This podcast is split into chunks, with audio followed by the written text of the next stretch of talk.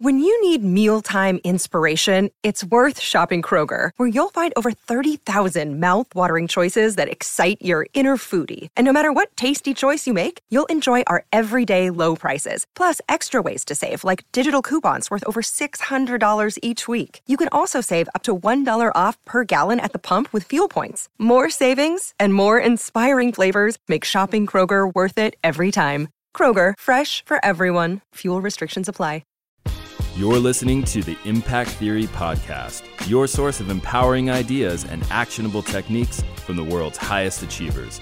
Join host Tom Bilyeu, serial entrepreneur and co founder of the billion dollar brand Quest Nutrition, on a journey to unlock your potential and realize your vision of success.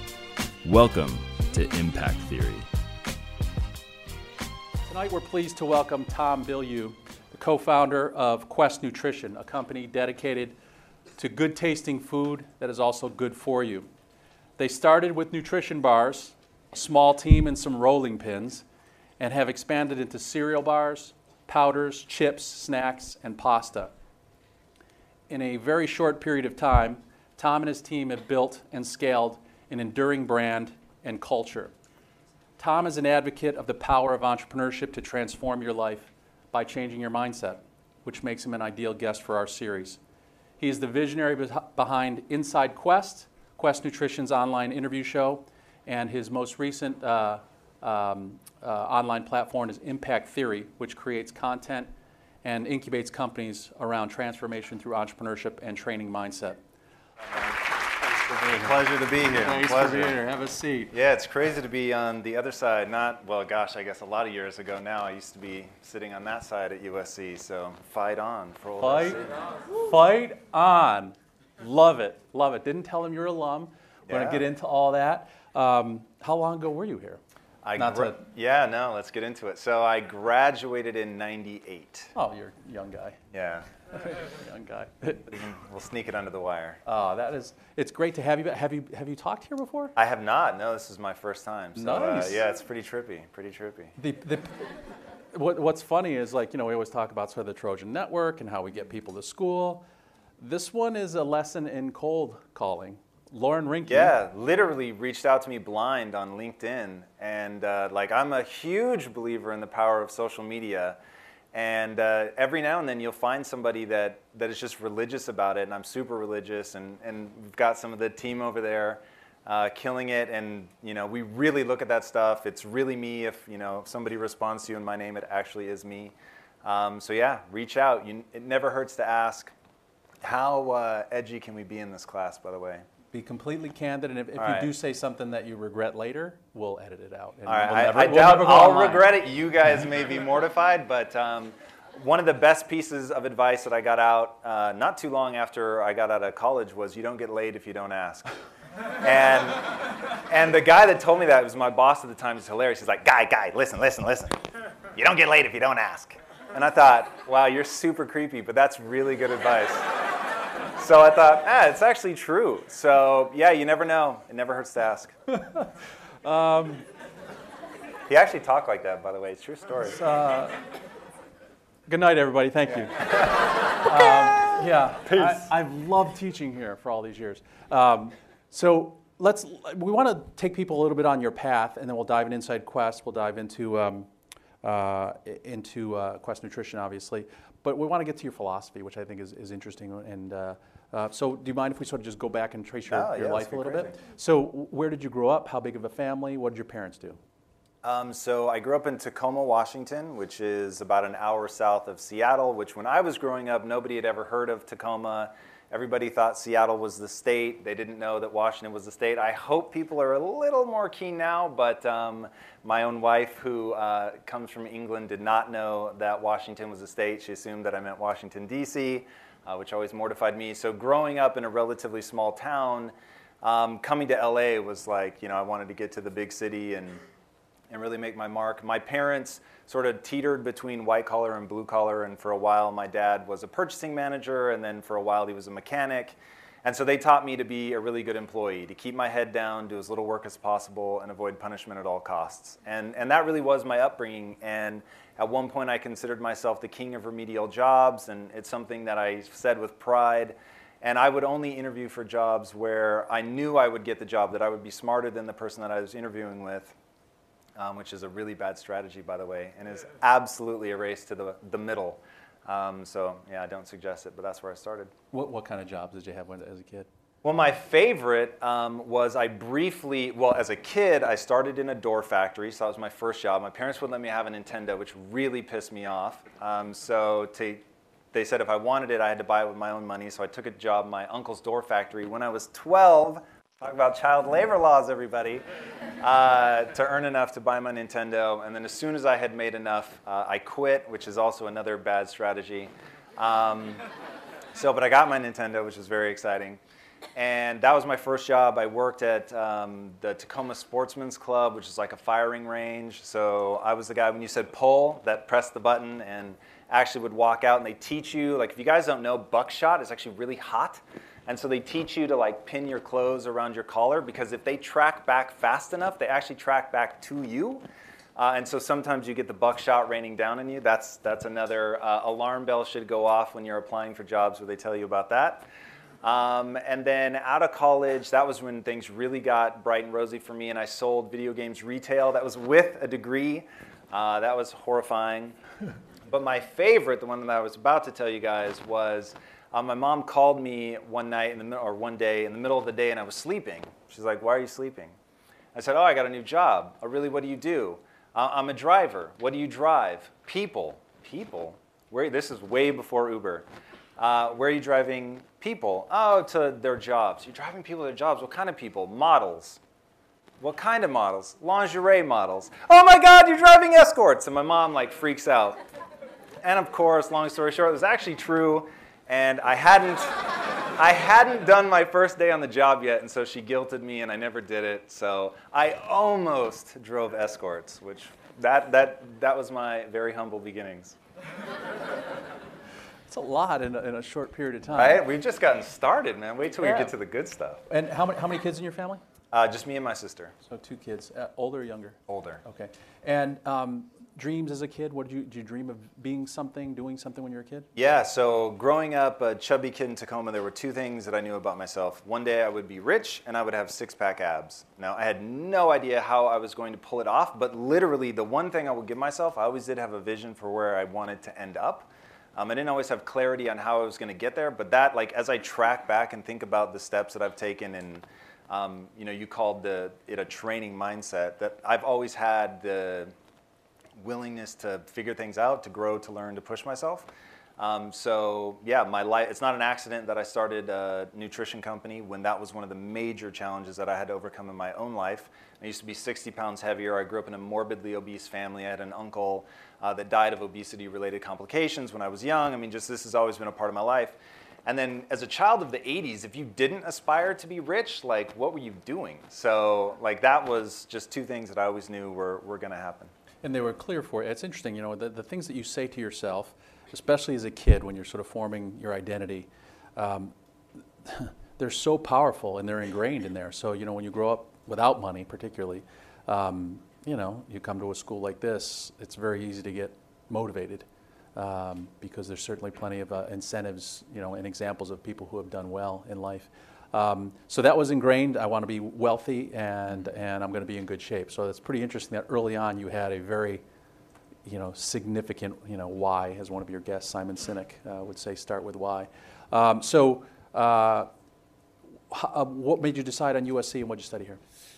So USC was I'm I'm profoundly lazy, and that's something that people really don't believe about me because I work so hard. But what you have to understand is um, I am the result of what happens when you believe you can do anything you set your mind to, regardless of where you start.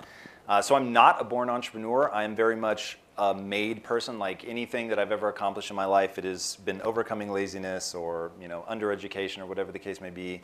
Um, so growing up lazy, my dad had asked one of his friends, and my friend, my son, excuse me, my son is really interested in film, and this guy knew something about Hollywood. I don't remember how.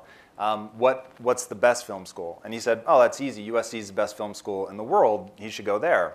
And so because of that, I literally applied to one state school where all my friends were going to go, and then I applied to USC, and that was it. And because that he said it was the best, and originally I was going to apply to USC and to NYU, but I, I thought, well, if USC is the best, I'll apply there first. And then by the time I'd finished the application, I was so bored and it was so tiring that I was like, I can't be bothered to do the NYU one, so I never applied there. So if I hadn't gotten in, and if you guys know, like, first of all, statistically, at least when I was applying, statistically, you were more likely to get into Harvard Law than USC Film School. So when I got here, I didn't realize that it was different to be accepted to the university versus being accepted to the film school. So I got here and started taking classes like I was already in film school. And so they pull you aside, the counselors, and they're like, don't do that. Because statistically speaking, you're just never going to get in, and these are all going to be wasted credits. And I was like, no, no, no, you don't understand. Like, it'll be all good. And so they were literally freaking out. And the first time I applied, I got rejected. And then I was like, oh shit, like, what if they're right? like could i really be in trouble here and so then i had to get pretty desperate and figure out like what was going to be my my in to get in and that's a whole nother story but yeah ultimately got in and that was my degree And uh, so, were you always a fan of, of movies? Was that what drew you to that, or, Yeah, yeah. or did you want to make money through films, or both? So filmmaking to me was the the only thing as you know a kid growing up in Tacoma that I could see was the intersection between my passion for artistry and if I could have made a living as a poet, I probably would have. Um, but that is, I mean, I guess I'm listing now all of my bad strategies. I used to be the guy that would show up on the first date with flowers and a poem written just for that person, which that's why the guy had to tell me, hey, you don't get laid if you don't ask, because he could see that I was really struggling in that department. Um, so, you know, really saying, okay, if I'm going to be rich, like, what's the intersection of art and commerce? And film seemed like the obvious answer, and I had a real passion for it. Um, and, you know, this is back in the day when camcorders rested on your shoulder, uh, but started playing with cameras early on and, and really fell in love. And filmmaking to me is, is the ultimate experiment in psychology.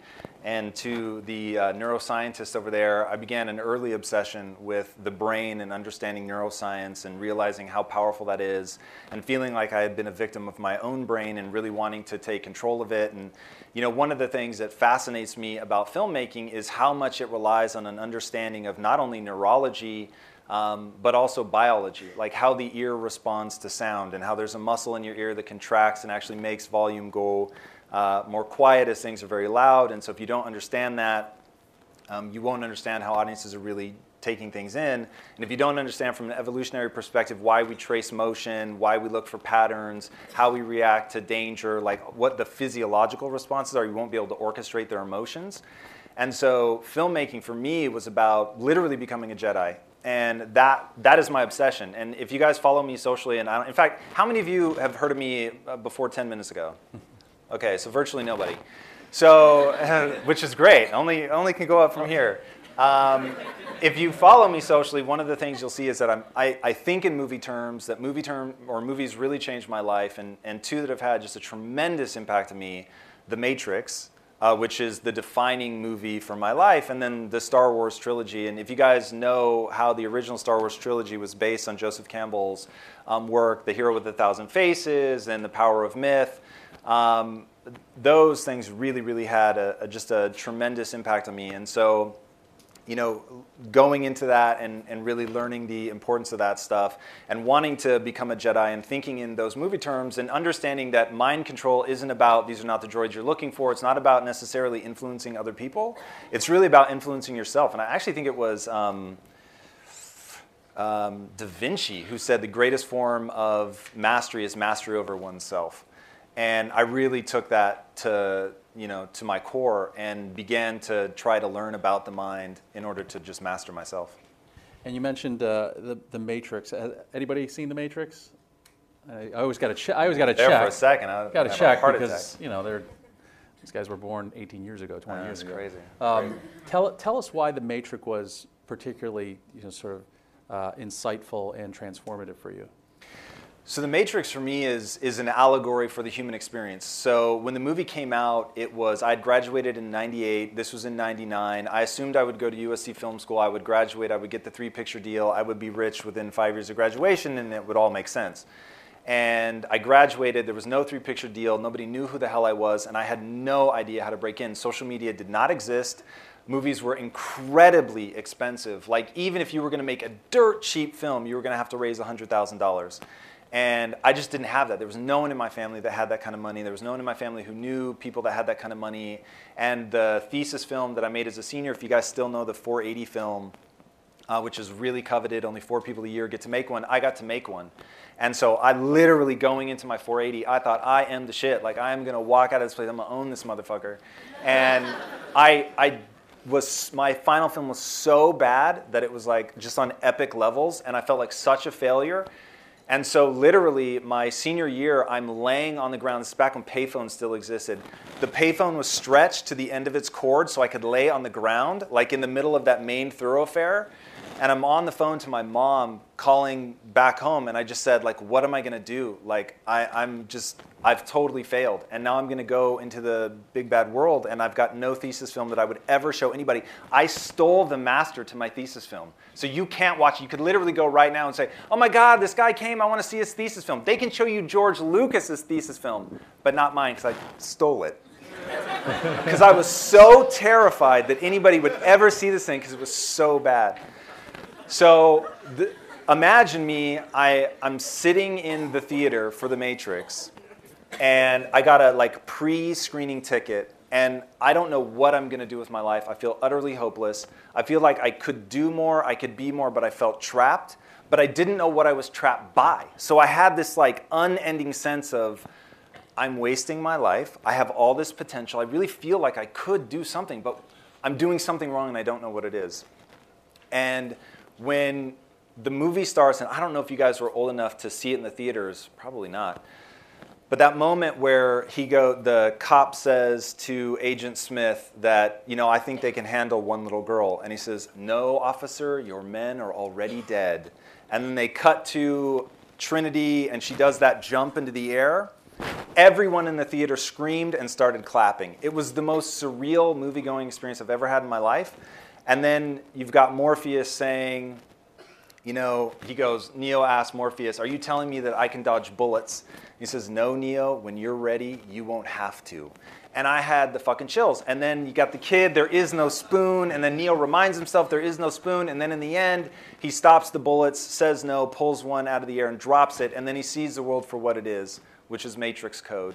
And in that moment, he realizes this is all a construct. And if you remember, I have the chills right now. If you remember nothing else, I promise you, the world is a construct. You've made it up. You guys have all pulled a web of lies o- over your own eyes, and you don't realize everything you choose to believe about the world and yourself is totally made up.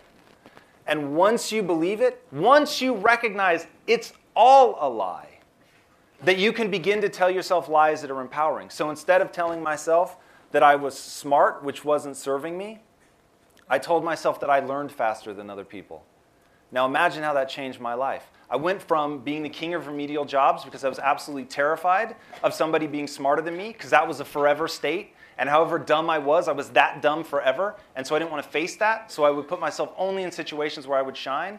And then I flipped that. No, no, no, you learn faster than other people. Human potential is limitless. You can learn anything you set your mind to. Anything you want to do, you can accomplish. With enough focus, energy, and time, you can do anything you want.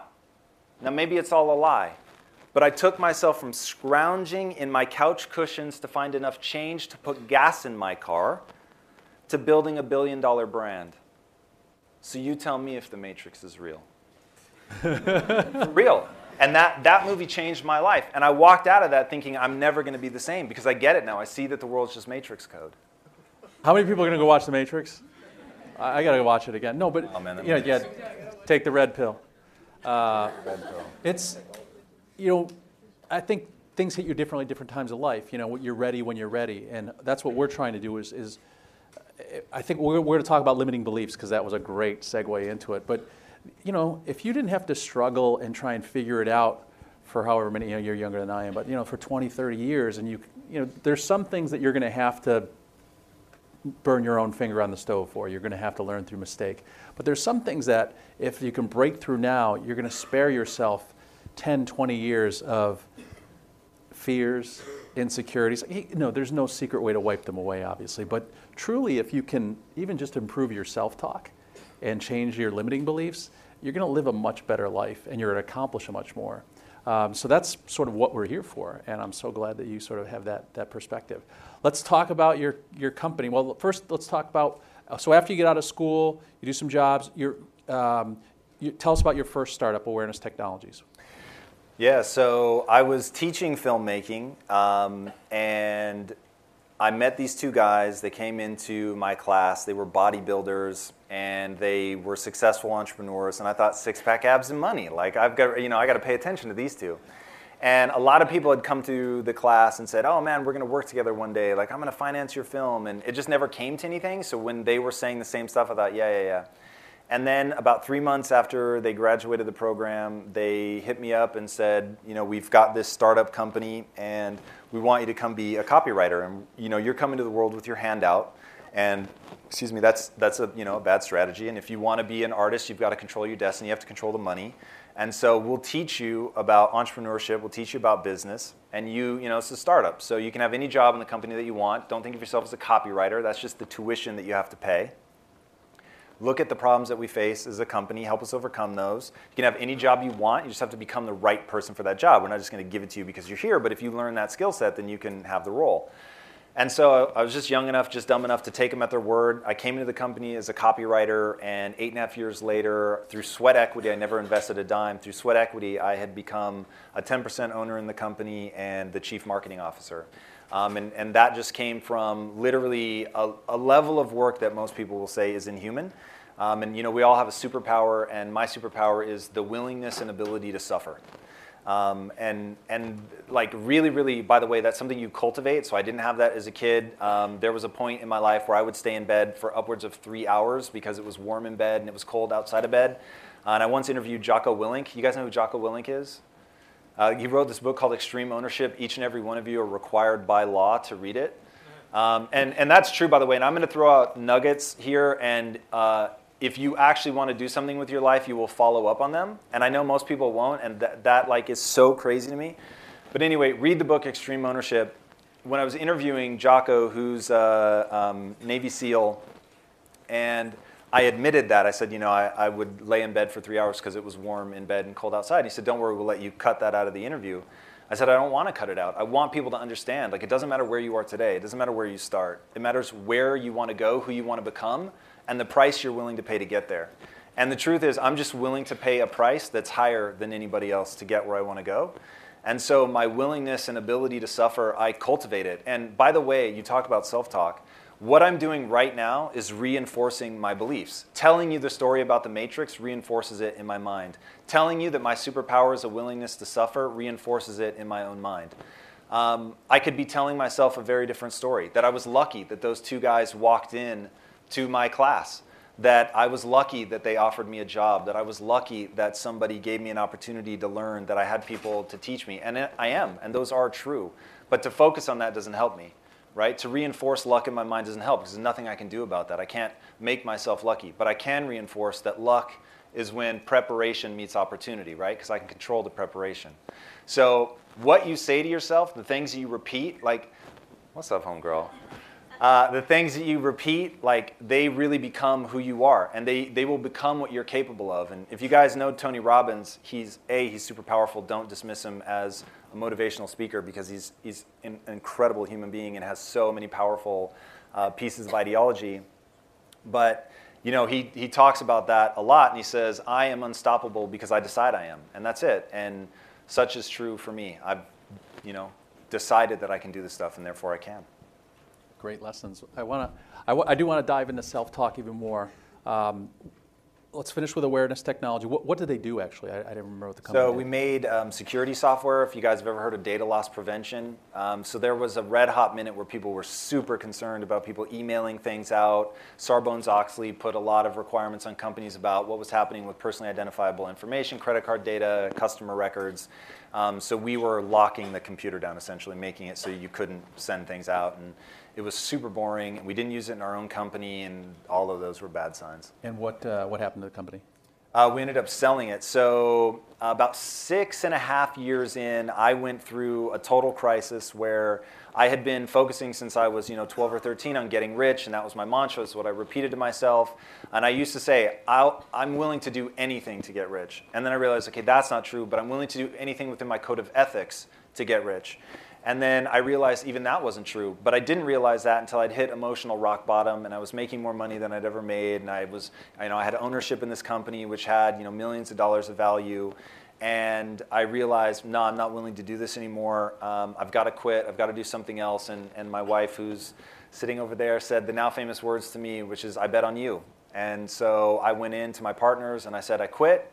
I'm handing back your equity. You could sell the company for a billion dollars tomorrow. You never hear from me again. I'm not crossing the finish line. And with my belief system, if I don't cross the finish line, I shouldn't get anything for that. Um, so here's your equity back, and, and I'm going to go do something. I'm going to follow my passion. I'm actually going to listen to all these highfalutin people who tell you to follow your passion. I'm going to actually do it. And so uh, I left and was driving back home, and I'm literally pulling into my driveway. And they called up and said, um, We could do this without you, but we don't want to. And that's what I needed to hear to reconnect to the brotherhood, to the friendship, to have something be more important to me than money. And so we made an agreement that if in the next six months we couldn't hit certain revenue goals, that we would sell the company and build something from the ground up that we were passionate about. Uh, we did not hit those revenue goals, and so we sold the company and all agreed. And we founded Quest for three very different reasons. Um, for me, it was about wanting to help people, having grown up in a morbidly obese family.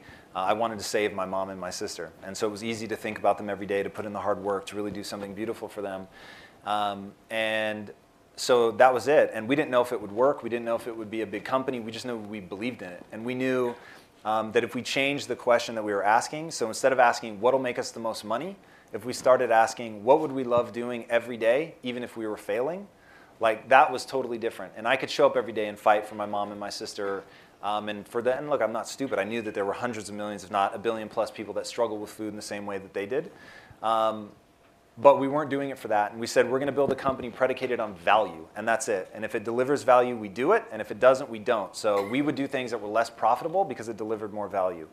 And that really became our shtick. And then, of course, that company ends up blowing up. And um, Quest was named as the 42nd fastest growing company in North America. Uh, we grew by 57,000% in three years alone. Uh, and that's in manufacturing, by the way. That's just so unheard of. It was just ridiculous. Um, and we understood social media before other people did, knew it was about connection, knew it was about giving people a megaphone and then adding value to their lives and then watching what happens when you've touched them in some way. Um, and so we made more in a day. Like, really think about this for a second by saying, I'm not going to think about money anymore. I'm going to think about what I care enough about to become the best in the world at and focus on delivering value. We made more in a day than awareness technology technologies made annually. When it comes to platforms that will help you run a business, there is no shortage of options on the market. But if you want to use the best, most advanced, and most efficient platform out there, you need to be using Shopify. For whatever and wherever you want to sell, from launching to going international, Shopify is the global commerce platform that will help you grow at every stage of your business. With award winning customer service, the internet's highest converting checkout page, and a suite of integrated AI tools, tools, Shopify is your all in one platform to quickly and efficiently take your business to the next level. I love everything about Shopify because it makes it so easy to start, run, and grow a business. Shopify powers more than 10% of all US e commerce because businesses that want to grow quickly use Shopify. Sign up for a $1 per month trial at shopify.com slash impact, all lowercase. Again, go to shopify.com slash impact right now to grow your business no matter what stage you're in. Shopify.com slash impact. In today's highly unpredictable and rapidly changing world, the smartest move you can make from a financial standpoint is to actually understand how money works and how markets move. Because if you want to have any chance of investing your money wisely and growing your financial portfolio, you have to make a profit. And the only way that you're going to do that is either by setting and forgetting or actually understanding what's going on at a macro level. So whether you're a seasoned investor or someone looking for extra guidance, Today's sponsor, Yahoo Finance, has got you covered with all the tools, data, and news that you need in one place to grow your knowledge base around what is happening in the world of finance and to make sure that you have the right goals and you're executing well. Yahoo Finance makes it easy to consolidate your accounts so you can effectively and efficiently manage your entire portfolio. Personally, I love how straightforward their platform is to use. It is very simple to get the information that I need, and Impact Theory's own chief financial officer is exactly the same, spending time helping me frame exactly what is going on from a global perspective so that I'm making the smartest decisions that I can. I definitely recommend that you check out Yahoo Finance for comprehensive financial news and analysis. Visit the incredible brand that so many great investors use at yahoofinance.com. It's the number one financial destination. yahoofinance.com. Once again, guys, head there now, yahoofinance.com. If getting your hands dirty and taking good care of your car or cars is a passion of yours, then eBay Motors is here for the ride. Because I'm sure you remember when you first saw the potential in that beauty. And then through some elbow grease, fresh installs, and a whole lot of love, you transformed 100,000 miles and a body full of rust into a drive that's all your own. With over 122 million parts for your number one ride or die, you can make sure your ride stays running smoothly with eBay Motors. Brake kits, LED headlights, exhaust kits, turbochargers, bumpers, whatever your baby needs, eBay Motors has it. And with eBay guaranteed fit, it's guaranteed to fit your ride the first time, every time, or your money back. Plus, at these prices, you're burning rubber, not cash. Keep your ride or die alive at ebaymotors.com. Eligible items only, exclusions apply. Let's, because they're getting out into the world, that some of them are graduating, some of them are starting companies, let's go back to that time of forming it. What was the vision for the company? And I mean, you, you mentioned the mission. The mission was very personal, uh, and that's always a great thing to connect to because you know something's got to pull you through those. I mean, being an entrepreneur is really hard. Really hard. Like really hard. Like you know, you're going to hear a lot of successful stories coming through here. For every one of those, there are thousands and tens of thousands that that that didn't work out. And the difference between sort of an entrepreneur and you said you were raised to be a good employee. You weren't raised to be an entrepreneur, which is another great thing to, you know, myth to, to bust is that entrepreneurs are not born. Some are born with different personalities, but you can learn these skills. Um, but uh, the difference between an entrepreneur, you know, is like, do you have the gut? Gary Vaynerchuk, do you really have the gut to handle just the sick feelings you're going to get when you have to work so hard and things don't go well and you get sued and your products get pulled? You know, there's so many things that you that can happen that can go wrong. We couldn't even name them all.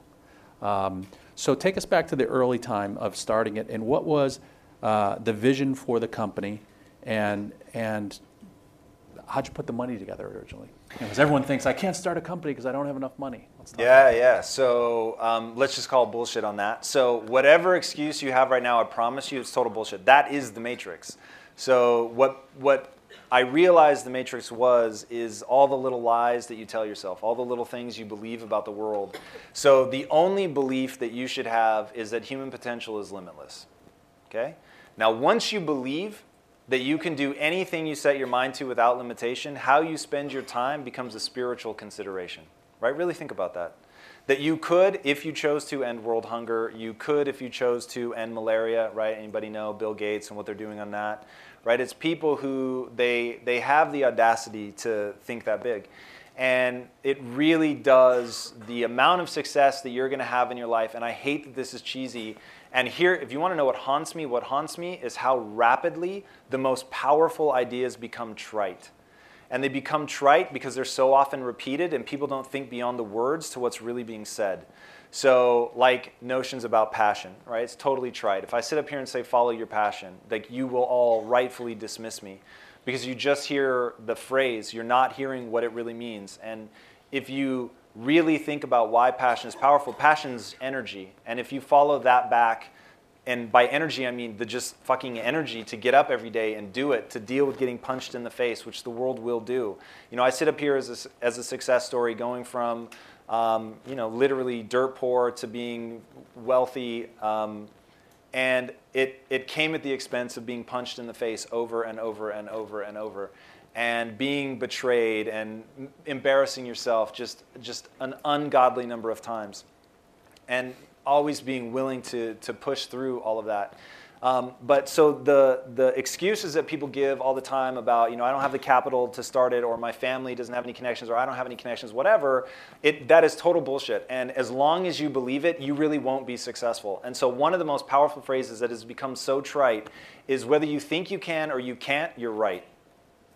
Now, I just got the chills from saying that, but I get the chills because I know that that's true. And I know that that's true to the absolute core. So I know when I take that, and guys, the, one of the greatest gifts I could give you would be to open you up to being changed by what you hear, not being affected. Okay? I, I know there's some percentage of you that I'm going to affect tonight, and I'm going to give you the chills a couple times, but I'm looking for the people that I'm going to change. Okay? Every time I open a new book, which technically I don't open, I do almost exclusively Audible but nonetheless, every time I listen to a book, I say to myself in my head, I'm open to being changed by this book. Meaning, I'm open that by the end of this book, I will be a fundamentally different human being than I was at the beginning. Now, how do you become a fundamentally different human being? How do you go from being not just affected, but being changed? To me, it's about taking action on what you just learned. Okay, so I just gave you one of the most important pieces of information you will ever get in your life. And 40 years from now, you're going to look back and you're going to say, actually, that was that tentpole moment that everything else around my life revolves. And that is whether you think you can or you can't, you are right. Okay, now I take that and I say, I'm going to actually be changed by that. So if I'm going to be changed by that, I'm going to start acting in accordance right now with that belief, which means I'm going to choose to believe that I can do whatever crazy thing it is that other people think is just impossible right? So for me, you know, I'm this undereducated kid from Tacoma. Only one other kid from my entire school left the state. And I had my sights on becoming wealthy, building a billion dollar brand, like, you know, doing all this grand stuff. Because I chose to believe that. And I wasn't afraid to say it out loud. Like, I'm going to tell you right now, I am going to be the first entrepreneur to have his own Nike shoe. Oh, shit! Right? Now, that's my crew over there. So like they've already gone through the what the f- did he really just say that? like they've already had that moment. But since I started telling people that, I've actually had three, three Nike executives reach out to me. Okay? Why? Because I had the guts to say it out loud. Who am I? Nobody knows who I am, but nobody else is saying that, right? Nobody else has got the courage to face the humiliation of then not getting said shoe, right? Which is a way bigger chance than that I actually get the shoe. But I've never been afraid of looking stupid. Okay? I've never been afraid of looking stupid. I don't care if I end up looking stupid, and I don't care if only one of the 100 things that I throw into the universe actually come true. The things that I throw out are so fucking crazy and big that when one of them hits, it's a game changer. So it's about having the audacity to realize that everything you choose to believe will make up your entire world. So if you choose to believe that you're too dumb, that you're too poor, that you're too whatever, then you will not succeed. And you'll be like, I knew it. I knew it all along that I couldn't do it. And then I'm the flip side of the coin. It'll happen for me, and I'll have the spastically large company, the spastically large house, the Nike shoe with my name on it, and I'll say, I knew it. I always knew it would happen for me. Okay.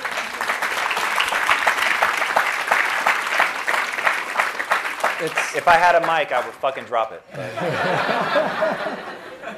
Bilyeu out. Yeah, exactly. Um, well, well, let's stay on limiting beliefs since uh, you, we're okay talking about Quest Nutrition too. Yeah, right? yeah, Okay. yeah. I mean, Let's Every go time I go there, you're like, let's talk about limiting beliefs. So, so, so the, what he quoted you was a, said a Confucius saying, whether a man believes he can or he can't, he's right.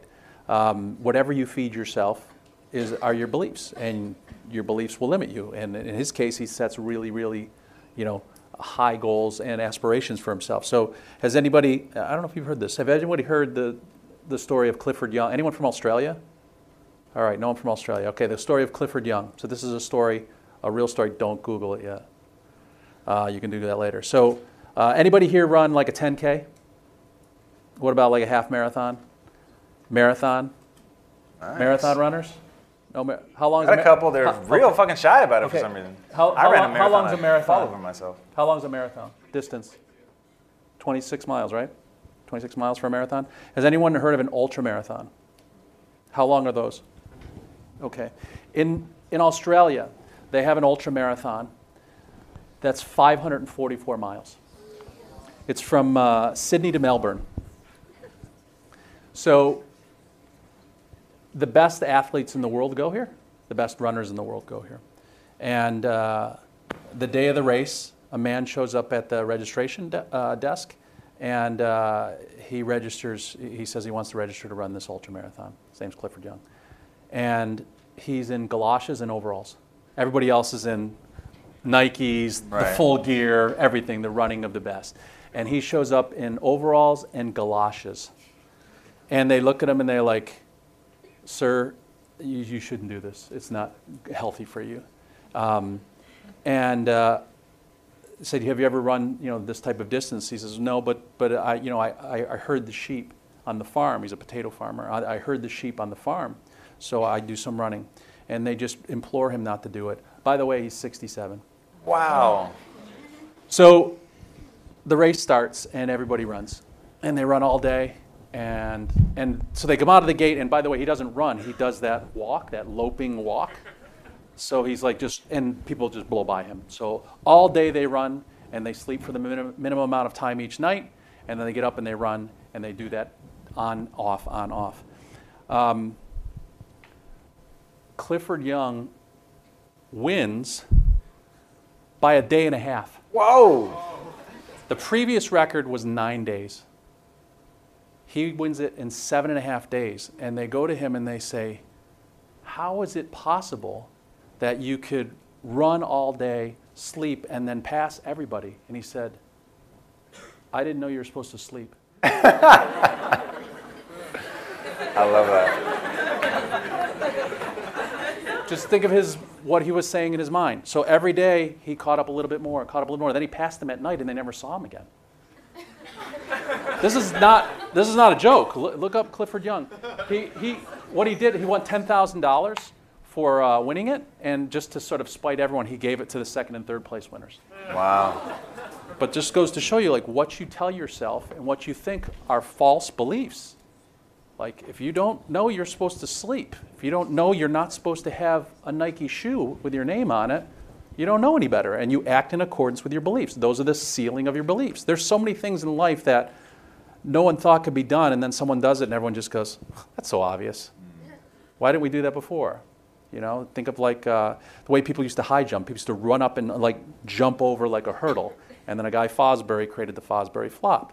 You go up and you, you flip over it. Like so many things have been done that have never been done. So it's exactly in accordance with what we're talking about, is that you set the limits to your own beliefs. And so let's talk about maybe some of the ways that you, first you have to change your self-talk. You know, so that the, the what is easy. You know, you start with your why. In his case, his why for a company wasn't I want to make a lot of money. It was I, you know, my, my mother and my sister are, are overweight, and so I feel like this is a really important why, like life and death, family, like those types of whys. Do I want to, why do you want to make a lot of money? I'm sure he had reasons for that. Like, so some of the reasons you want to be wealthy. For, for me, it was, you know, I, I wanted to build my house, I would build my family a house as a surprise. I wanted to have a house, you know, looking at the water. They're, they're always whys. I want to give money away. Um, so find your why, because the why is way more important than the how. If you start with the how, imagine if he started with the how. How am I going to build a worldwide nutrition company that changes the game on health and nutrition? If he started with the how, he and his, his two friends with very little experience, they would have talked themselves out of it. They would have said, There's no way we can do this. We don't have enough money, we don't have the smarts, we don't have the experience. So don't start with the how, start with the why. Um, so, how, you know, we all have these, we live in our minds, so great, great point. Um, and we all have the inner monologue that a lot of times we're telling ourselves false stories. I guess they're all sort of our perception. And who's the biggest critic? But seriously, like, wh- what are you feeding yourself? What are you feeding yourself? I'm not smart enough, I'm not good looking enough, I'm not wealthy enough. All those things that you tell yourself are limiting. So, how do you start aligning your self talk with your beliefs, your habits, and actions so that you can move consistently towards these audacious goals? So, for me, everything comes back to identity right? And if you want to make a change in your life, don't worry about changing habits because chances are you break them. Uh, you really need to change your identity first. And to me, the easiest way to change your identity is to begin to repeat something in your mind that is true of the new identity that you want to have, and then tell you tell people that you are that person. Um, so, for instance, I, I'm somebody who's always in shape. That's just that's part of me. That's part of my identity. So that, saying that out loud then really forces me to get up every day and go to the gym, even though I don't want to, and I hate going to the gym. Um, but I do it because that there's really two ways to attack the mind. You can go directly to the mind, you can understand the neuroscience of it all, which by the way is critical, and the others you can go to the body. And I think every bit of research that's going to be coming out is going to show that there really is no separation between the mind and the body, uh, that they're inextricably linked, that the brain is just another organ in a larger ecosystem. Uh, you have neurons in your gut, which is crazy to think about. Uh, so when you have a gut feel, literally you actually have intuition in your gut. Uh, so really beginning to understand the neuroanatomy of it all and understanding how the repetition works and bringing things back to identity, um, all of those things are critical. So that's why I work out, but that working out really came from me repeating in my head and then telling other people I'm somebody who's in shape and um, which was a lot harder to do before I had a nutrition company, right? Because I'm at a software company saying all this, and I'm 60 pounds heavier, and you know, telling people that I'm going to get lean, and saying that hey, I'm the type of person that goes to the gym, and but then you just start repeating it, and then you have to act in accordance with it or deal with you know being incongruent between what you're saying and what you do, which people normally can't handle that kind of cognitive dissonance, um, so they'll they'll stay to it. But you really have to commit to it. You can't give yourself an exit. But it all starts with identity. It's a, it's, it's a great way of saying it because I actually didn't think of that. I am a person who is always in good shape. It doesn't even give you a choice to go to the gym. Not at all. Because then you have to let go of that piece of identity, yeah. right? I guess I'm not a person that's always in shape. And then once you know the game you're playing with yourself, then you accept that I'm demoting my own belief in myself, right? That I, I no longer see myself as somebody who's in shape. I see myself as whatever, somebody who's too lazy, somebody who accepts excuses. Like you begin to realize everything you tell yourself is a choice, right? Look at Stephen Hawking. You want to talk about somebody that has just an excuse to do nothing with his life, right? They gave him two years to live. Like, why even think about the future? And yet he had some of his biggest breakthroughs, which he credits to the fact that he was losing more and more use of his body. Because all that was left was his mind, and he refused to live an unfertile life.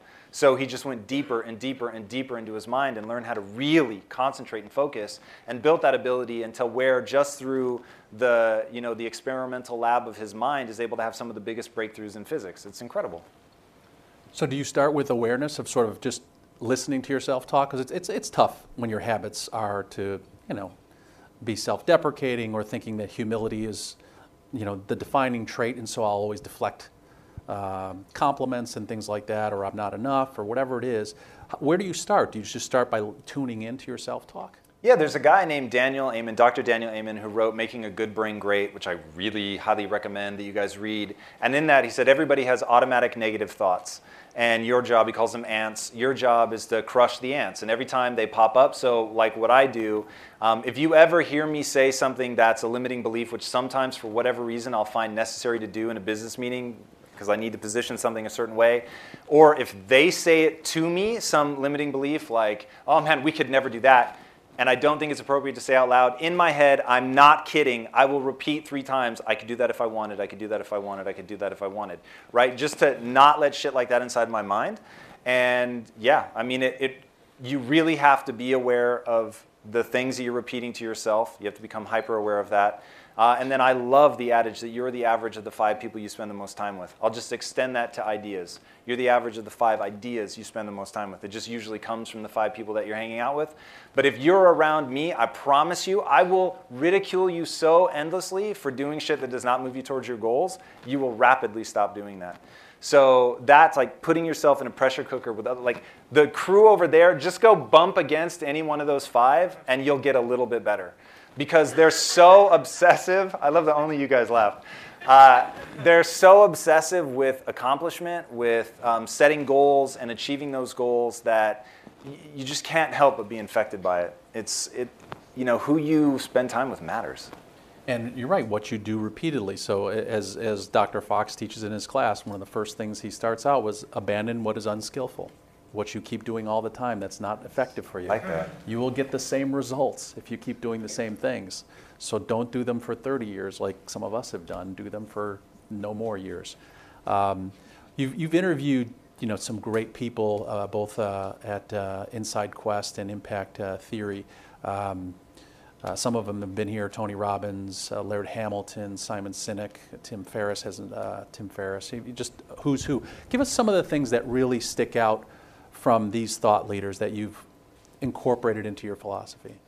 Yeah, we've already touched on some of the most immediate ones, which are Tony Robbins uh, just has a litany of amazing insights into yourself and, and how to take control of that.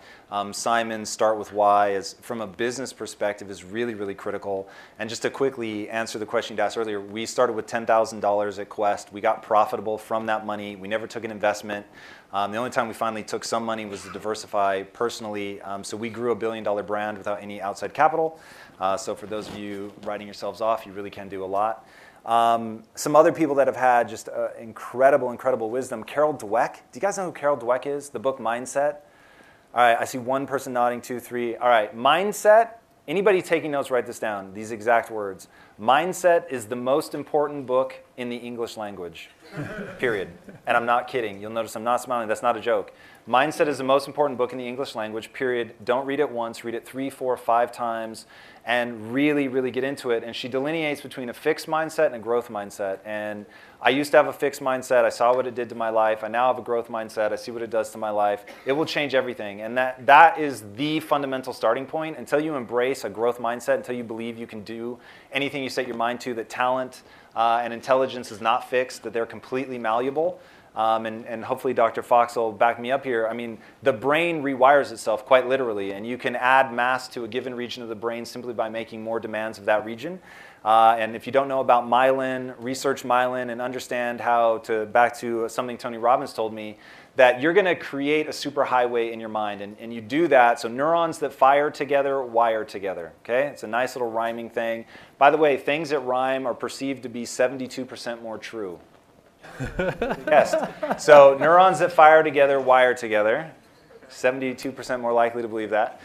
Um, and what's happening is myelin, which is like a fatty tissue, is um, wrapping around the uh, connection points between the neurons so that the impulses are able to travel more quickly. And that's why you get better at things over time uh, as you practice them because that neurological pathway is, is really um, put together nicely. So Tony Robbins talks about building superhighways. He said most people build superhighways to anxiety and fear, and he said he's just chosen not to do that, and he builds a superhighway to joy and gratitude.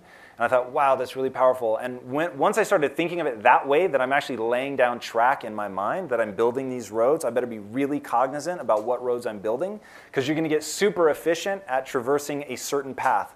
And by default, because it keeps us alive, usually that path is anxiety and fear, uh, because it's way better for me not to be up here talking because now I risk ridicule, I risk being ostracized, and being ostracized registers in the pain centers of the brain, which is crazy. Uh, so you actually experience physical pain. So there's all kinds of reasons not to put myself in this situation, uh, and very few to do it. So you'll find that just building that superhighway really diminishes your life. So that was a really powerful thing. Um, Carol jumps out at me. Anybody know Firas Zahabi? All right, nobody. Okay, Firas Zahabi is the modern day Bruce Lee, and I consider it my moral imperative to make him famous. So he came on the show. He is, um, anybody know George St. Pierre? Okay, if you know George St. Pierre, tonight when you get home, just punch yourself in the mouth for not knowing who Firas Zahabi is, because that's who cha- trains George. Uh, and I think George would give a lot of credit to our boy Firas. Um, and Firas is a modern day warrior philosopher. And he has a degree in philosophy, and he is a jiu-jitsu practitioner and MMA coach of TriStar Gym. He's unbelievable. This guy's incredible. Go watch every video he's ever made. It's just really, really unbelievable what this guy is able to do with his mind. Um, really powerful. And just the blending of um, philosophy and uh, one simple thing that he said to me about courage, and he said, I train so that I can choose to be courageous. And I just thought that was really interesting that he talks about that being a choice. And it's something that you have to develop, and you have to be ready to be courageous, right? So, even coming up here, which for me is, is certainly takes courage, I've prepared for this, and I've prepared a lot. And I'm, I'm not rolling up um, you know, in my galoshes and uh, whatever raincoat. But even him, like his story is, well, that's what I wear all the time to herd the sheep and all that. And you know, it's a pretty profound tale of somebody who obviously had put in the reps. So, put in the reps. Those are but a few. And uh, you know, it's interesting to build your own personal uh, identity and esteem, and how you um, you built a culture at, at Quest Nutrition that it was transformative for employees. So I want to talk two things. Uh, Shope, when you can, put the, the 25 point bullet points up for, for, for Quest, but I want you to tell how you hire people at Quest and what you're looking for because the interviews are just different. Yeah, yeah, very, very different. Um, well, I used to hire ex drug dealers. We're back. It's inside Quest. Um, we used to hire ex felons, former drug dealers, gang members. Um, all true, by the way. And my hypothesis went like this: If you guys have ever worked in the inner city, so you guys live, most of you, I'm sure, around here. So you live in the inner city right now. Um, take advantage of that, right? So when I first got to USC, I was so mortified you can't imagine by where the school was placed. I had no idea. I felt totally bamboozled. Uh, so I got here and realized, oh my God, I'm in the middle of where the, all the riots happened. Um, and then really plugged into the inner cities and, and worked with Troy Camp and did some big brothering with a local kid in the inner cities and, um, and really got familiar with what I refer to as generational poverty, which has nothing to do with money and has everything to do with mindset. Um, you can have somebody who's just capable of the extraordinary, but they're not interested in money and therefore have none. And then you can have, you know, people that are wealthy but just have an absolutely spastic mindset. So this was for me about encountering people that had no hope and they had no vision and they couldn't think beyond the very narrow scope of their world. Um, and so getting involved in that really made me want to hire people that all shared one thing, and that was they, they weren't worried about who they were today. They were trying to become something, and they were willing to pay an extraordinary price to become that person. And what I found was people that grew up without hope, if you could give them hope of a better life, that you could teach them skills that they could get out of the drug trade, which, believe it or not, most people don't want to be there. And who, like, really fast, show of hands, who thinks they know what you're actually selling when you sell drugs? Because it's not the drug. I'll just help you with that. What's the answer? No, you're selling risk. If you like when if you want to be an entrepreneur, you really have to boil things down. What are you actually monetizing? So when you're selling drugs, the reason you can make so much money is it's illegal, and so you're risking going to jail. And most people aren't willing to do that, right? So I'm looking at it going, wow, there's a lot of money to be made in there. So maybe I don't do it for moral reasons, but maybe that's not my thing. Uh, especially if it's weed, right? Like Jesus Christ, like people be smoking weed. Uh, so I'm certainly not passing a moral judgment on that. But even if that's not my thing, I'm still not going to do it because I don't want to go to jail, right? So realizing that these guys are incredibly talented entrepreneurs who just recognize that what they have to offer is that they're willing to monetize risk. So super, super interesting. So I was bringing those guys in by the droves. We had people standing in line outside to interview because we put the word out in the neighborhood that we don't care if you have a felony record and we don't look at resumes. And so for the first, I don't know, I've done like 1,500 interviews, which doesn't sound like a lot until you do the math and realize it's like three to five on average per day, every day. That's a lot of time to be interviewing people. It's really draining and it takes so much energy. But in doing that, you begin to thin slice. Who knows what thin slicing is? Wow, okay, well, you're gonna, you're gonna wanna get really good at thin slicing. You're all doing it right now. Uh, every time you meet somebody, you thin slice them. And you just have like a general feeling, like good dude, bad dude, whatever. I have an angry neutral face, so I actually thin slice really badly.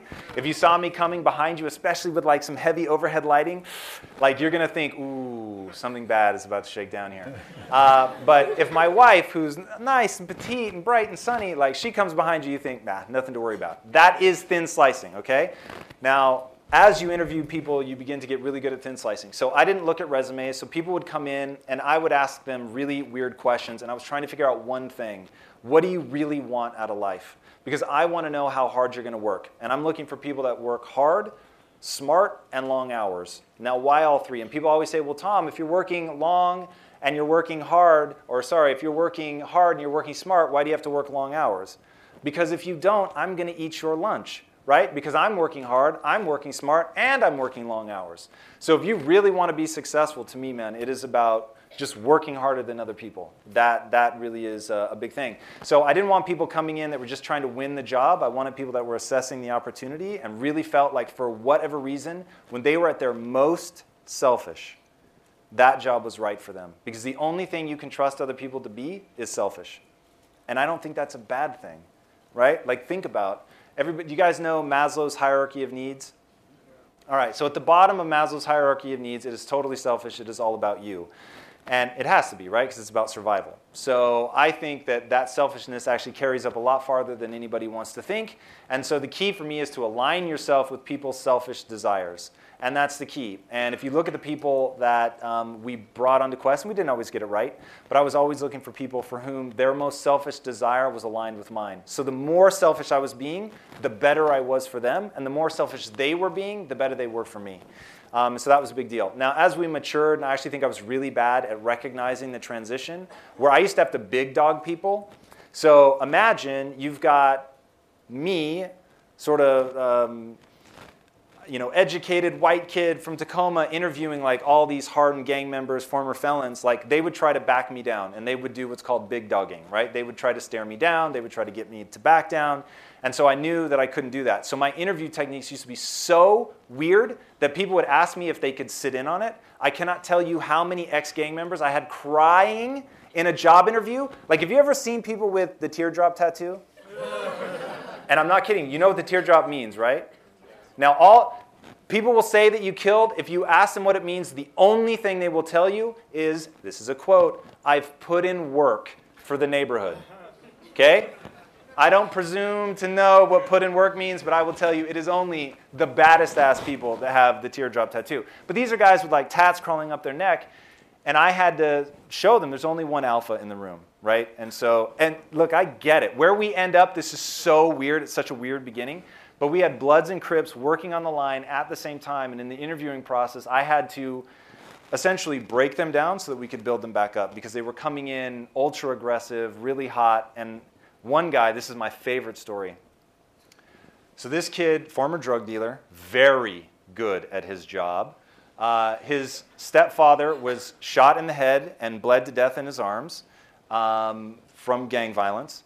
And in, in prison, out of prison, and he grew, he's Hispanic, but he grew up, his stepfather was black. So he was part of the black gangs. So he goes to prison, and you have to claim something.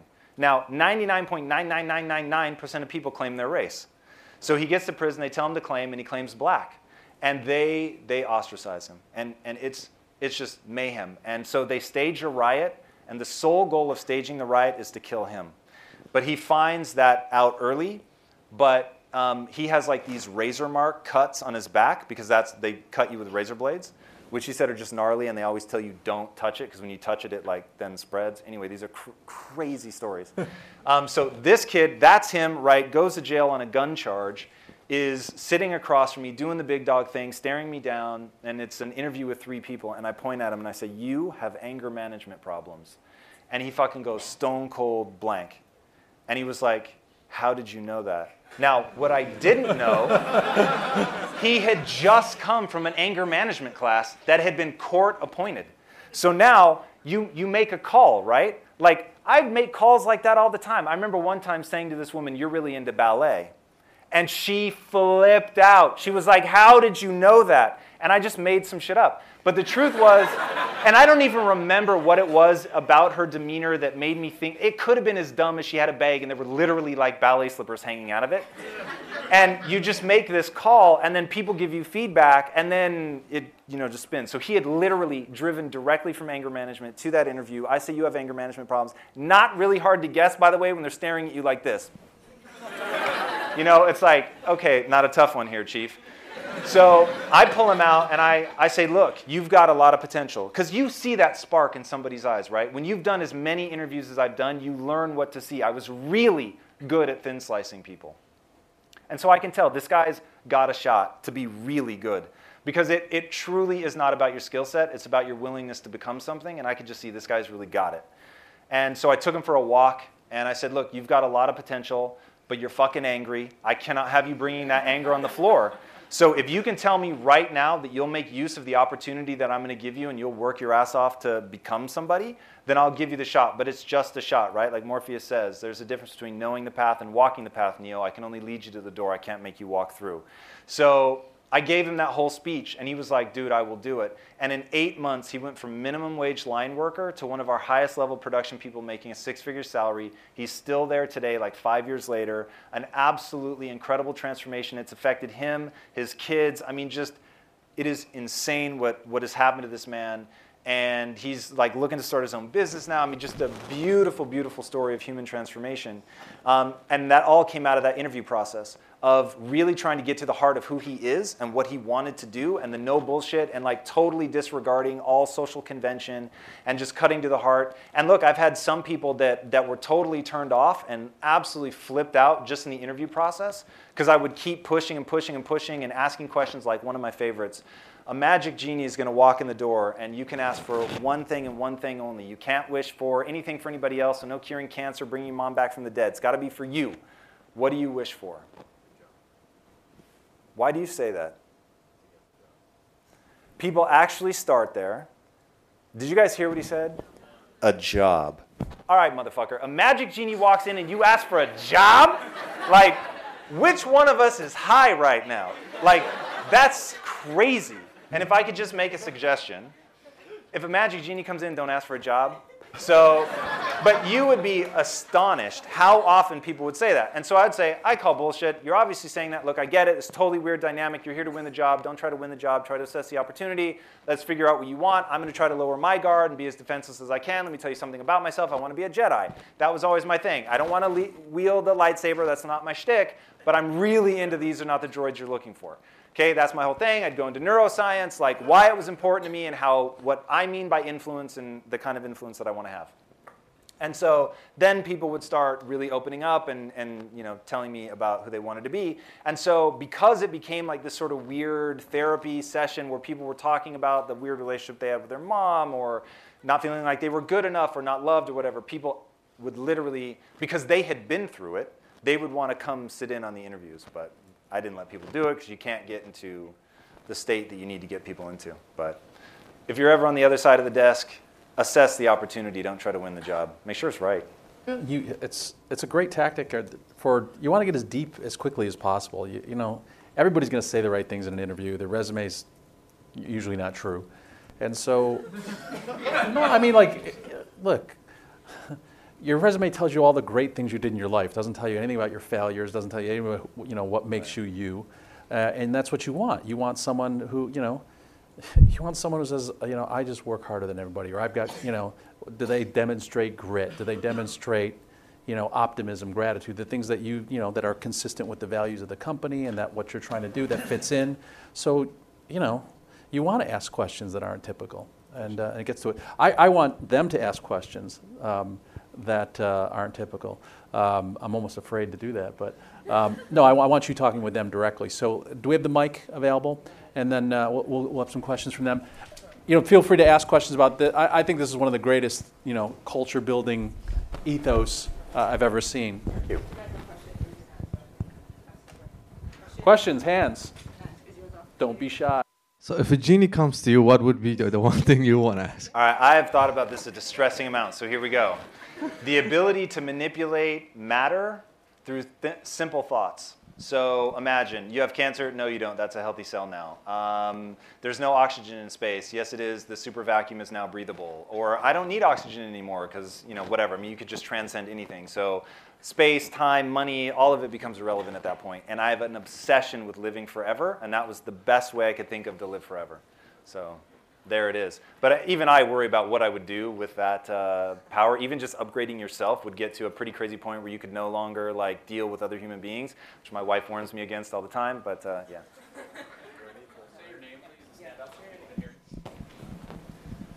My name's Josh. I want to thank you for coming in and thank you for about the 100 free Quest bars I got from the FitExpo the last week, a couple nice. weeks ago.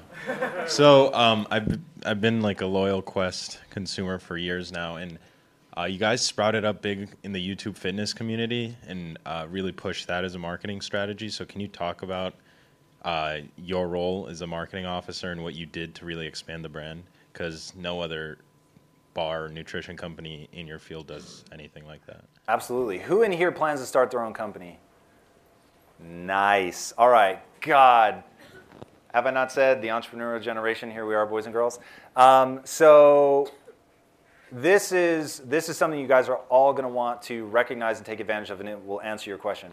Uh, you're living through the greatest time to start a company ever. Uh, one, you have access to just an insane amount of information, but more importantly, you have the ability to deliver value and having the act of delivering value become your greatest marketing message. So when I say I open myself to being changed by a book, I mean that. I read Tim Ferriss's The 4-Hour Work Week. I read the line "Find your 1,000 screaming fans," and that changed everything from the kinds of companies that I was willing to build to how I was going to market. So I was making security software. No one wanted to talk about it because security software is what you need when you don't have systems in place and you have employees that are trying to steal from you, right? So no one's going to stand up and shout about that.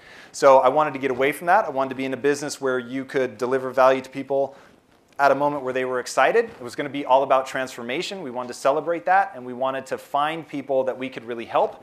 So we um, wrote letters to an untold number of people that were highly tailored and customized to them and said, hey, fitness uh, influencer, we know who you are. We're really impressed with the content that you're putting out. We think that this product would be valuable in your life. We want to send you some for free. All we ask is that you talk about it. So if you hate it, say you hate it. And if you love it, say you love it.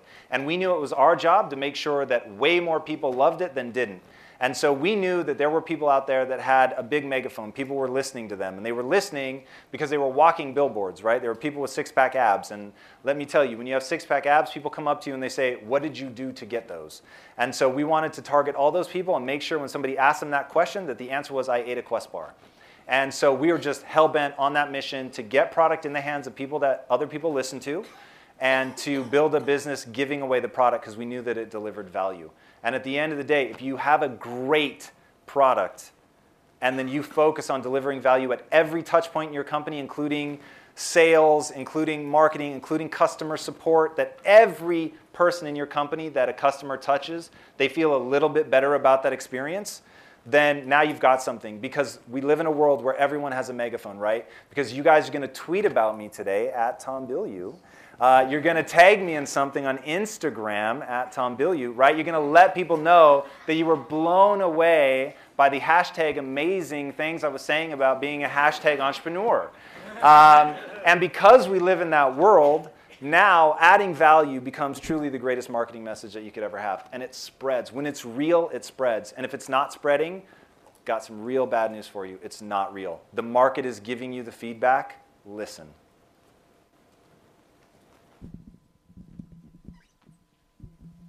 Uh, hey, uh, my name is Malik. Thanks for coming out. Um, I have a quick question for you. So you mentioned at a podcast, you said evangelize a customer. So how do you mean by that? And also, how do you build an online presence, as well as how do you make people believe in your uh, mission? Is it through like transparency? Is it the ingredients? Is it this the quest bar? What is it?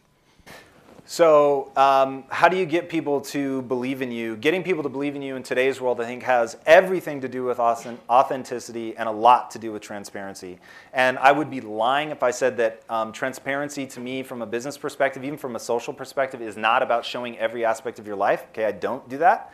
Um, there's parts of my life that I'm going to keep to me, and I don't think they add value anyway, so um, I'm not going to show that. But being authentic, like you're never, everything that I've said here today, some of it may be weird, some of it may be offensive or counterintuitive, but all of it is real. Like everything I've told you is true about my experience, right? Um, even the part about when I said I think I was bad at recognizing the transition when I needed to stop interviewing like I was interviewing drug dealers and realize now I'm interviewing high level execs, and they were really fucking tripped out by my interview style. Um, and so, you know, you're not gonna get everything right, but if you're being authentic and open with people, they feel like they can connect. People want to relate with companies. And here, I will give you the best piece of advice that I could give you. People, especially your generation, they make one demand of companies tell me who you are. They want to know who you are, who you are, right? The people behind the company. Don't, they don't want people hiding behind the corporate veil anymore. They want to know who you are. They want to know what you stand for. They want to know what you're doing with the money that they're giving you through your products right? They want to know what's happening. They want to know what you're fighting for. And in that, you're going to find your tribe. You're going to find people who really resonate with that. Like when we had people writing us because we helped them lose weight, or because we helped them with their dad who was a diabetic, or their daughter was anorexic and we helped them put on good weight or add muscle, right? We were catching people at this beautiful moment of transformation and then celebrating them and letting them know our mission is to end metabolic disease. Like we're never going to give you something with sugar. It would be cheaper, it'd be so much easier but we're not going to do it because it violates our mission. And so people knew what we stood for. And we really did come out on the cusp. We were like super awkward about like our social presence in the beginning because look, if you follow me on Facebook, it's still going to tell you that my birthday is January 1st. I'll just tell you that's a lie. Okay? No need to wish me happy birthday on January 1st. That is not my birthday. But when I first created my Facebook account, I was so sketched out about Facebook. I thought someone's going to mug me. I don't they're going to steal my identity by knowing my birthday. Now it's like, I mean, this was, you know, whatever, 7 years ago. So now it's just a totally different world. Um, so, evangelizing, to get to the other part of your question, evangelizing is going way beyond leaving a good impression, making them feel good about the experience. You've got to make them so blown away and feel like you did something so valuable to their lives that they owe it to you to go tell somebody about you, right? So, that, that's when you evangelize. So, we wanted to do that. I'll give you guys an example of one of the ways we'd evangelize a customer. This is a true story. I still can't believe this is true. Customer wrote in, hey, you left the package on my doorstep. My dog got out and ate the bars. I want a refund. I'm not FedEx, so let's start with that. FedEx left the package on your doorstep, and I really can't control what your dog does. Sounds like you need a better fence. Um, but we didn't say that because that's not going to evangelize that customer. So we were like, oh my God, I'm so sorry. And here's not only a refund, but we're going to give you a replacement product. So now that person's like, whoa, I can't believe these guys went this hard. Or another example, the first time somebody wrote in and said, I found a hair in my bar, I personally wrote them back and I said, that is so disgusting. I'm literally horrified right now that you found a hair in your bar. I know that we're gonna have to work so hard to win your trust back. So, first of all, we're gonna audit all of our procedures to find out because that's just nasty. And they posted it online. And they said, I so thought these guys would try to find a way to make it my fault and they didn't. They refunded me, they offered to send me free product, and they just owned how gross it was. And you can still find it. If you search for my name plus customer support, it'll come up. and, and by the way, that's another thing. When you're a young upstart, I was the co founder and president of the company. I was also the head of customer service. So you'll see things online from both, it's all me. Um, but that's how you evangelize. You go so far above and beyond what people expect that they, they just can't help but tell other people about you.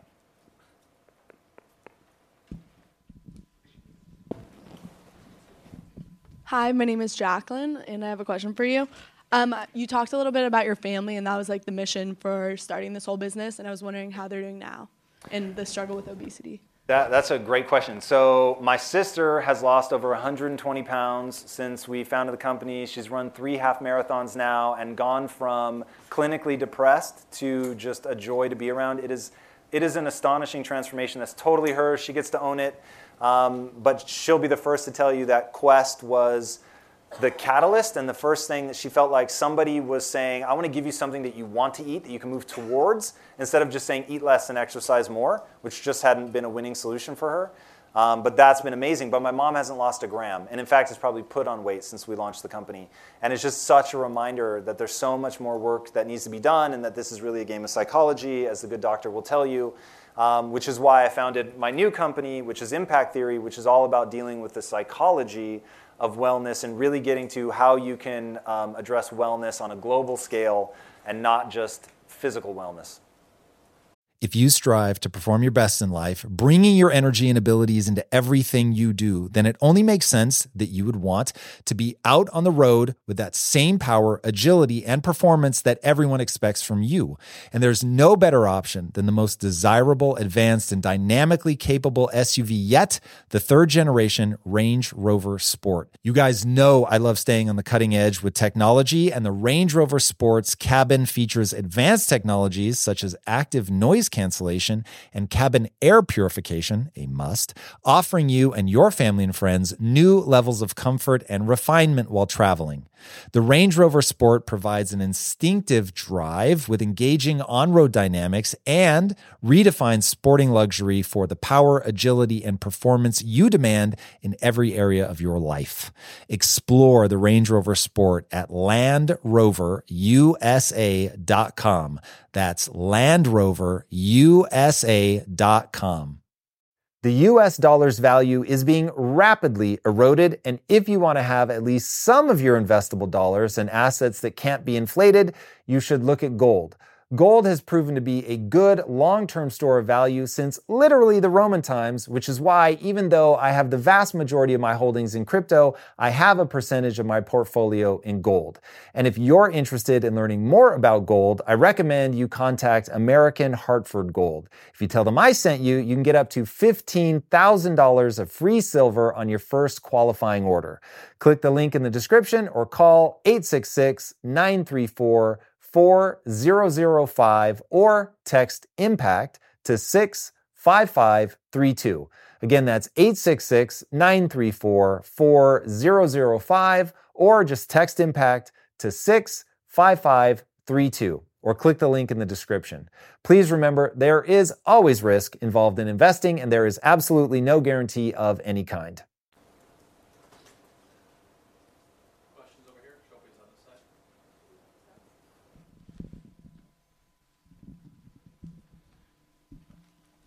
Hey, so, so my name's Sam Dillon, and um, I also own a company called Quest. But um, My so, man. yeah, Good it's name. not about nutrition, but anyways, um, curious like what advice you have like a young entrepreneur who's like going into a uh, partnership, About partnerships specifically? like going into a partnership. So I'm not a partner with another guy, so I'm curious like what your thoughts are on that. Uh, Like, how to I. I'm a huge believer in partnerships. Huge, huge believer in partnerships. And um, at Impact Theory, everybody in the company has ownership. Um, my wife and I intentionally created the ultimate divorce scenario where we own exactly um, equal shares, which our lawyer was like, hey, I'm not sure that's what you want to do. Um, I was in a partnership with the guys at Quest for 14 years, changed everything about my life. Uh, you can just do so much more, so I think it's beautiful. I think it's amazing. I think you have to be very careful. I think it is exactly like choosing a spouse. And so you need to be super careful because when choosing a spouse, the number one criteria is selecting the right person. And I would say that comes down to mindset and it comes down to skills. So if you guys have the same skill set, it's going to be a nightmare because now you're going to compete to do the same thing. If you have different skill sets, now you've really got something, but you have to share a mindset. So, for instance, um, I, one of my partners was very fiscally responsible, very conservative, but we shared the value that you have to chase opportunity. So, we agreed that we would rather go broke chasing opportunity than go broke protecting what we had. So, because we shared that, it was always easy. And he was there as a countervailing force, and he would very much speak up and fight for his ideas about, hey, we need to really be thoughtful, be careful. Um, but when we came to loggerheads, we would all say, hey, we've agreed at the end of the day that opportunity has to trump um, safety, and so we would move forward. So, but I, you know, in short, partnerships are amazing when you choose correctly.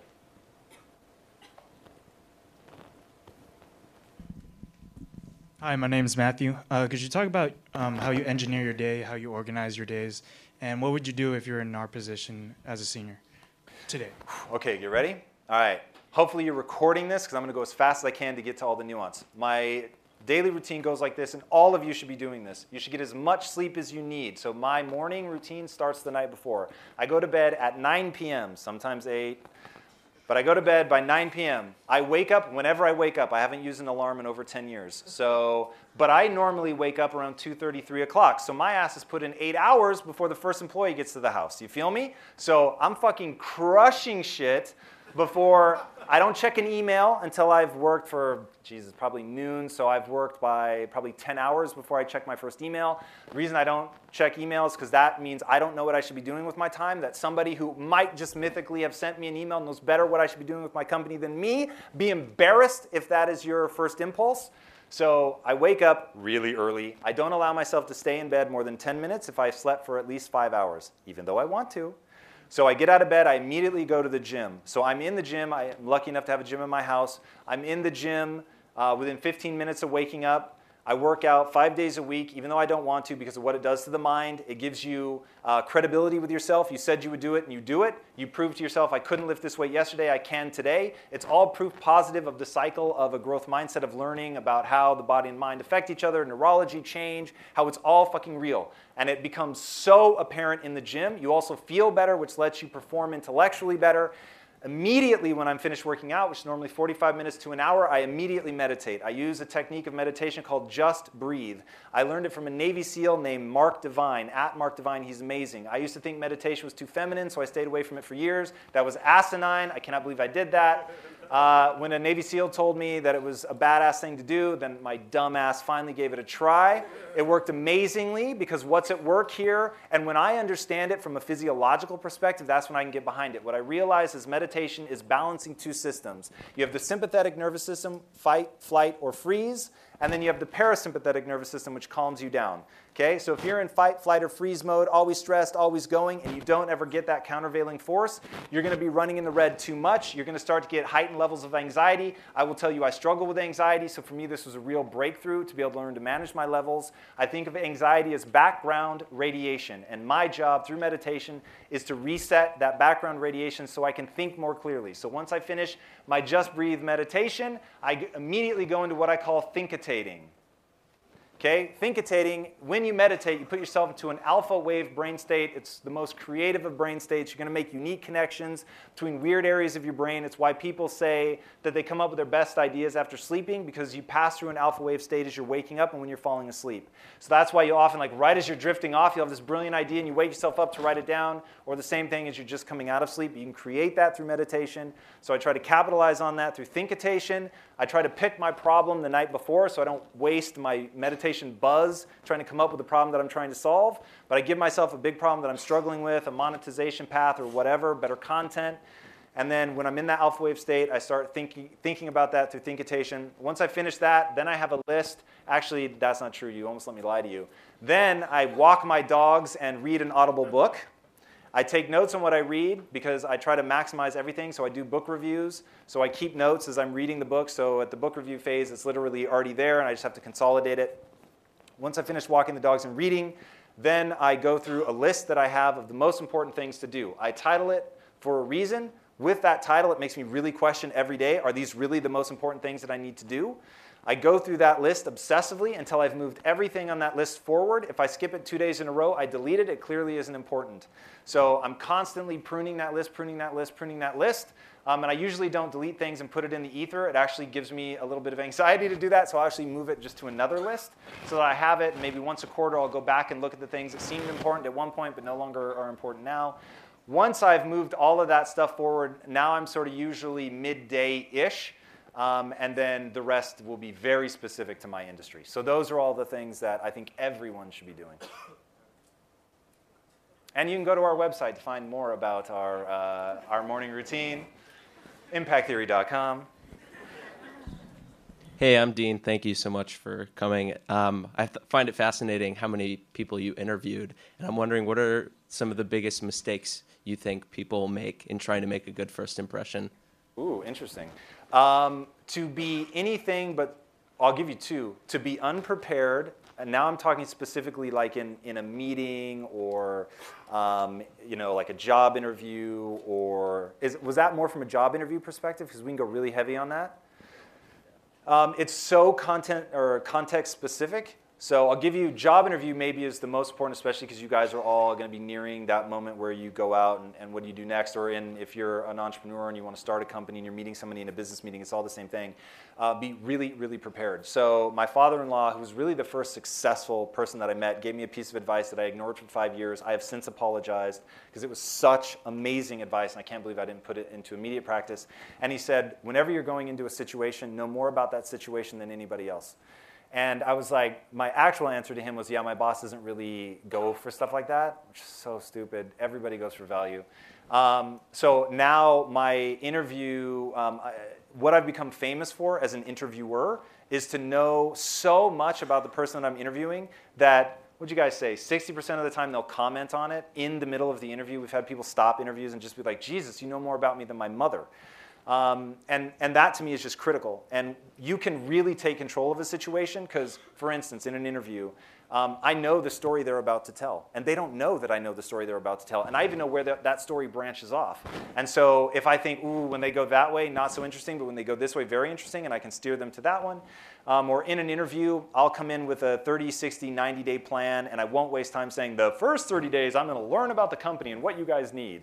I'm going to say, hey, look, it goes without saying that I'm going to take uh, as much time as needed to really understand what's going on, but rather than cheap out with that, here, I'll give you my first productive 30, 60, 90. And it will be highly tailored to their company. They're going to be really unnerved about what I know about their company because they don't realize how many people are leaking information out into the social world. Everything you've ever wanted to know about any company that you're going to start, an industry. Like, think of all the things that I've told people about how to start a nutrition company just here today, right? Let alone all the other interviews that I've done. You can find out so much about a company learn what they really need. Don't be afraid to give them real suggestions so you don't have to just blow smoke. Like go in and tell them, hey, this is what I think you do well, but this is what I think you need to improve on.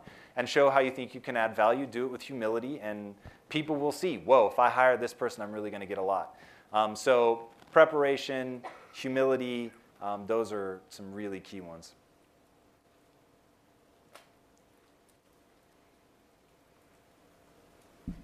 Hi, my name's Alex. Thank you for coming in.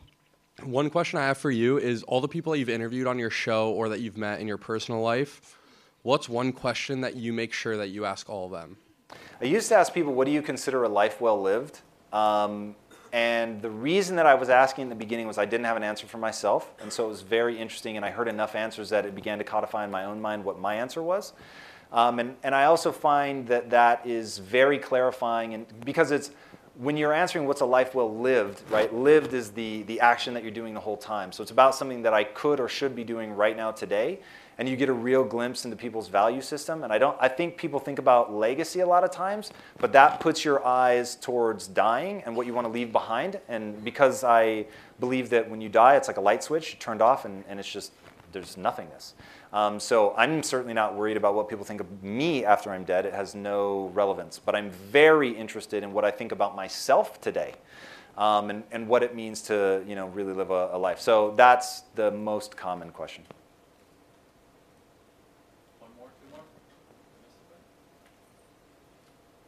Hey, thanks for coming in. Uh, my name is Nick. Do you have an ultimate life goal, anything like that? Uh, something that you're really striving for in the future with impact theory specifically? Yeah. So um, my the reason that I'm on this earth is to pull people out of the matrix. Um, it completely changed my life in in just ways that I could never really begin to explain. Um, from being borderline depressed. Um, to understanding that depression is a brain chemistry state. It's about brain wiring and, and neurochemistry, and that um, try to be unhappy and laugh out loud at the same time, right? That there are all these weird little hacks. And if you haven't, like, do the research, it's insane. Have somebody rate their happiness while holding a pencil in their mouth, and they'll rate themselves higher just because the physiology of holding yourself uh, in the rough smile makes you feel happier. So, learning all of those things by thinking of the world through the matrix terms, that this is all code and there are ways and things that you can do to hack that code, um, really, really has, has changed me. And then I want to live in a world where we find the next 1,000 Elon Musks. So I don't plan to go to Mars, but the fact that Elon Musk is willing to do that and learn about rocket science and build the technology to do it makes my life brighter because it, it makes me dream even bigger. And I just want to be around things like that. And I want, um, yeah, I just want to be a part of that. And, and totally selfishly and from a just ego maniacal standpoint, I want really high achievers to say it's all thanks to Tom. That's just true. And by the way, I don't know like if we'll be able to get away with it because I'm sure there are facilities rules, but I have a rule when I give talks, as long as there are questions to be asked, I will give answers. So I will stay until they force us out of the building, and then I'll stand outside uh, and answer questions because it's my mission. I want to evangelize you. But be careful. I've done this before for like nine hours, and I promise you will break before I do. Hi, my name is Aaron. Uh, this isn't so much related to Quest, but I'm just curious. What was the last like new thing you learned, and why did you want to learn to do it? Ooh, what's the last thing? So I'll give you a tip with questions like this. People are always going to grab a recent thing that they can remember because my brain is spinning right now to try and be authentic to your question. Um, yeah, what's the last thing that I've learned? Good Lord, I don't have a good answer for you. So let's talk about what's something that's um, so here's something very powerful that I learned at Quest, um, which is that good intentions do not always yield good results, and you have to steer by results. So um, we had get we were trying to do this Passion Friday thing, and so if you guys know Google's 20% time, which I just think is amazing. It's so smart to give people 20% of their work hours to do whatever project they want that they believe could legitimately help the company.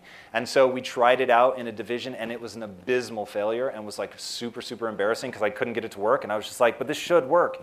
Uh, and it didn't. So, but you have to steer by the results. So that was, that was pretty powerful that, you know, we're not judged by our intentions, we're judged by our results. And you really have to let the market for lack of a better word, tell you if you're doing the right thing. So even though I emotionally felt like I, I was just giving a gift of the highest order, it didn't serve anybody, not them, not the company. They, they actually got super anxious about it and didn't know how they should be spending their time. It was really fucking weird. Um, so, yeah, I, I have not cracked that nut. So. We'll do, we'll do one more question formally. We'll close, and then once we have questions, can, can approach you. Yeah, most definitely. Because they have, some have other classes. Yeah, yeah, for sure. Totally get it. Tom, this is a question commonly asked by our friend Tim. If you could have a billboard anywhere in the world with anything on it, where would it be and what would it say? Okay, you ready for this one? It would say very simply, it's all your fault. now, this is the most controversial idea that I have. It's the one that generates the most hate. And when I post this socially, people go ape shit crazy. Now, I'm going to walk you through why I believe this. So, yeah, I'll walk you through. So, my wife, she's British. Let's say that she was back home with her mom in London in the house that she grew up in, and the doors are locked, the alarm is on, she's sleeping in the room that she grew up in, she is safe and sound. And right at that moment, a meteorite comes screaming through the atmosphere, crashes into her bedroom, and kills her. Whose fault is that? Now, whenever I ask this question, people say that it's dumb luck, it's nobody's fault, divine providence, fate, whatever the case may be. But for me, the answer is very clear it's my fault. Now, how do I know it's my fault? And when you hear this, you're going to see the truth of what I'm saying.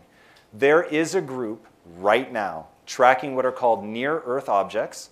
They have mapped the collision course of like some just untold thousands of meteorites, space debris, all things that could collide with the Earth. They are trying to come up with some way, either a laser, planted nuclear explosion, whatever the case may be, to be able to knock them off course so that they don't crash into the Earth. Now, I know they exist. I know where they are. I've never given them a dime of money. I've never called to give encouraging words. I've never sent an email with ideas on things they should pursue.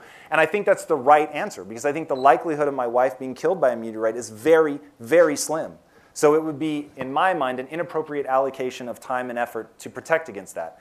But if it ends up killing her, I'm not going to waste time blaming somebody else when I know I could have done something about it. So, but the reason that I do that, the only reason, is not so I'll feel badly about myself, because I won't. I would say this is all your fault, and thank God, because you're in control. You could have done something differently, and you're going to be smarter next time.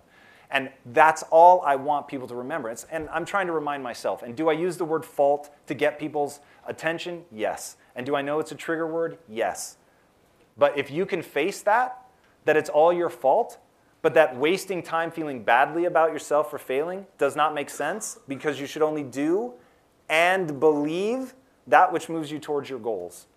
So if feeling that I was an idiot for doing that moves me towards my goals, I'll feel like I'm an idiot for the exact amount of time that that serves me. And if feeling that, no, it's simply a reminder that I'm in control serves me, then that's what I'll believe. But truly, truly, everything in your life is in your control. You can change anything you want. There is always a different outcome that could have been had. And to remember that, that you're always in the driver's seat, that there's always something that new that you could learn, that you could get better at, man, it just, you will accomplish so much more. It's ridiculous. We've got so much. I saw all you guys taking furious notes.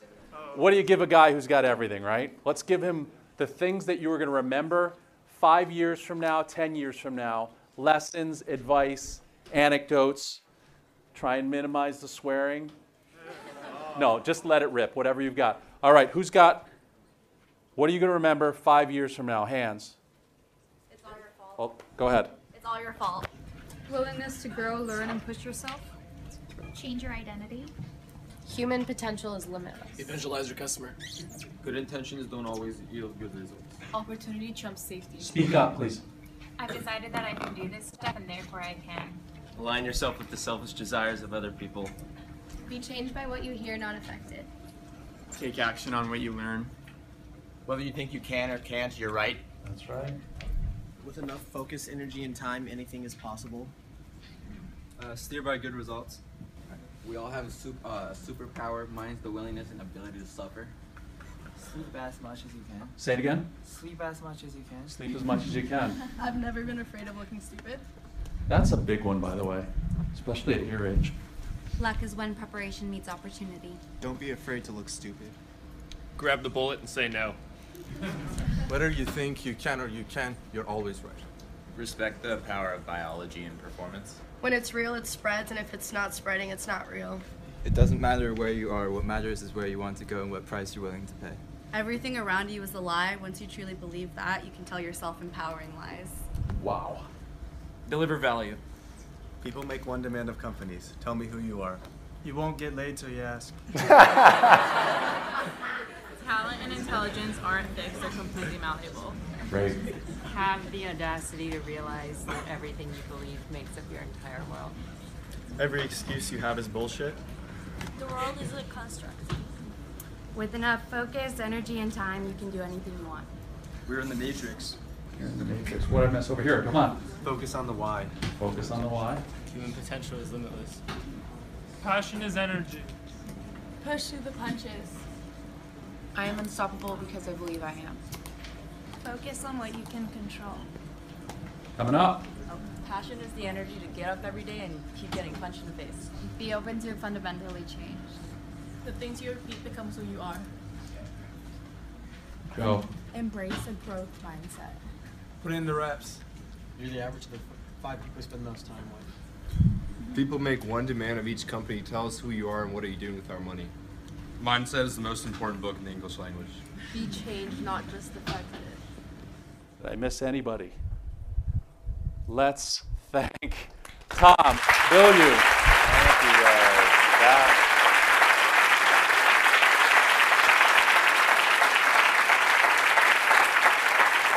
that was amazing. Hey everybody, thank you so much for listening. And if this content is delivering value to you, please go to iTunes, go to Stitcher, rate and review us. That helps us build this community, and that is what we are all about right now. Building this community as big as we can to help as many people as we can, deliver as much value as possible. And you guys rating and reviewing really helps with that. All right, guys, thank you again so much. And until next time, my friends, be legendary.